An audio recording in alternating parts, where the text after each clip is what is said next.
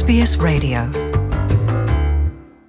Kad je u javnost procurio nacrt ažurirane nacionalne strategije borbe protiv štetnih utjecaja alkohola, stigao je do Michaela Torna, direktora Fondacije za istraživanje i obrazovanje o alkoholu, a on je unio dodatak dokumentu kako bi ga poboljšao.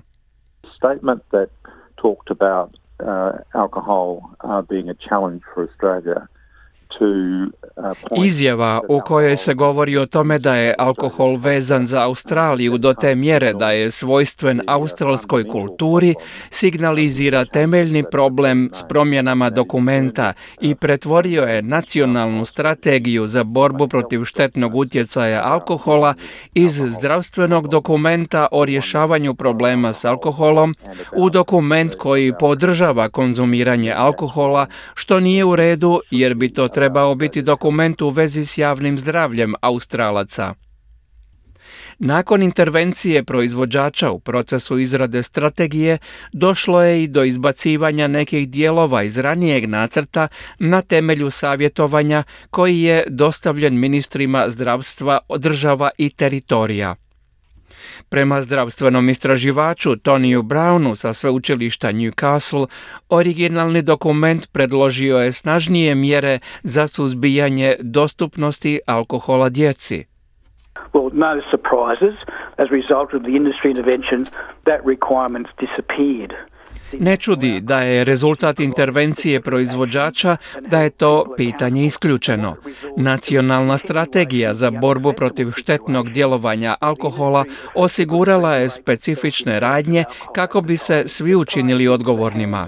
Sada je to toliko umanjeno uključivanjem proizvođača da je to prilično neučinkovit dokument i ono čemu se pribjegava nastavak je neprihvatljive situacije u kojoj, na primjer, sami proizvođači određuju način oglašavanja alkoholnih pića, a to je igra u rukama proizvođača prema vladama koje primaju velike donacije iz ovog sektora kako bi donosili neučinkovite zakonske odredbe. Iako su nedavna izvješća utvrdila smanjenje konzumiranja alkohola na najnižu razinu u posljednjih 40 godina, još uvijek se procjenjuje da će svake godine zbog alkoholizma preminuti oko 6000 Australaca, što će iznositi do 14 milijardi dolara troškova u zdravstvenom i pravnom sustavu zemlje. Michael Tong kaže da je uključivanje proizvođača u oblikovanje programa za smanjenje štetnih utjecaja alkohola protivno preporukama međunarodnih zdravstvenih organizacija. There have been numerous examples, particularly in low and middle income countries, ima puno primjera, osobito u zemljama s nižim i srednjim dohodkom, gdje je alkoholna industrija zapravo pomogla u pisanju ovakvih nacionalnih strategija za vlade.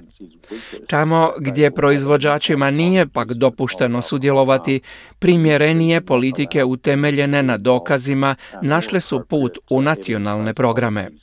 Zato Svjetska zdravstvena organizacija i Ujedinjeni narodi savjetuju vladama da ne dopuste proizvođačima alkohola uključivanje u razvoj svojih zdravstvenih programa zbog opasnosti za javno zdravlje kada prevladavaju snažni interesi proizvođača. Stručno mišljenje objavljeno je u članku u najnovijem broju časopisa Law of Medicine and Medicine, a autor teksta je Tony Brown koji propituje ono što naziva regulatornim zastojem. And regulatory capture occurs where the lawmaking or law enforcement process Regulatorni zastoj događa se tamo gdje je postupak donošenja zakona i provođenja zakona namjerno preusmjeren i služenja javnom interesu u služenje privatnim komercijalnim interesima ove moćne industrije. To smo vidjeli s Crown kazinom i sada sa strategijom u vezi alkohola i što dalje pokazuje teško narušavanje odgovornosti, ponašanja i djelovanja vlada. Savezni ministar zdravstva Greg Hunt nastoji da dugo očekivani nacrt strategije potvrde ministri zdravstva saveznih država i teritorija. No Michael Tone kaže da bi upravo oni mogli postati kamen spoticanja. I don't, I don't know what's going to happen from here. Uh, a couple of jurisdictions, including Western Australia, ne znam što će se sljedeće dogoditi, ali nekoliko zakonodavaca, uključujući Zapadnu Australiju i ACT, kazali su da je strategija trenutno neprihvatljiva ili neprihvatljiva u ovom obliku, tako da bi svi trebali malo poraditi na dokumentu kako bi ga doveli u prihvatljivo stanje.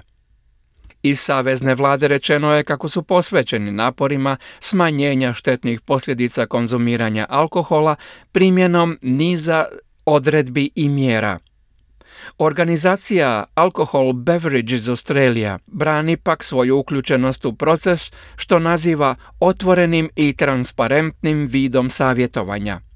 Slažemo se da se štetno djelovanje alkohola treba rješavati u okviru nacionalne strategije temeljene na dokazima, kaže glasnogovornica u izjavi ove organizacije. Naši članovi podržavaju ciljano obrazovanje, svijest i mjere sprečavanja uz činjenicu da većina Australaca odgovorno konzumira alkohol i u skladu s vladinim smjernicama. Tell us what you think. Rate this podcast on iTunes. It helps other people to find us.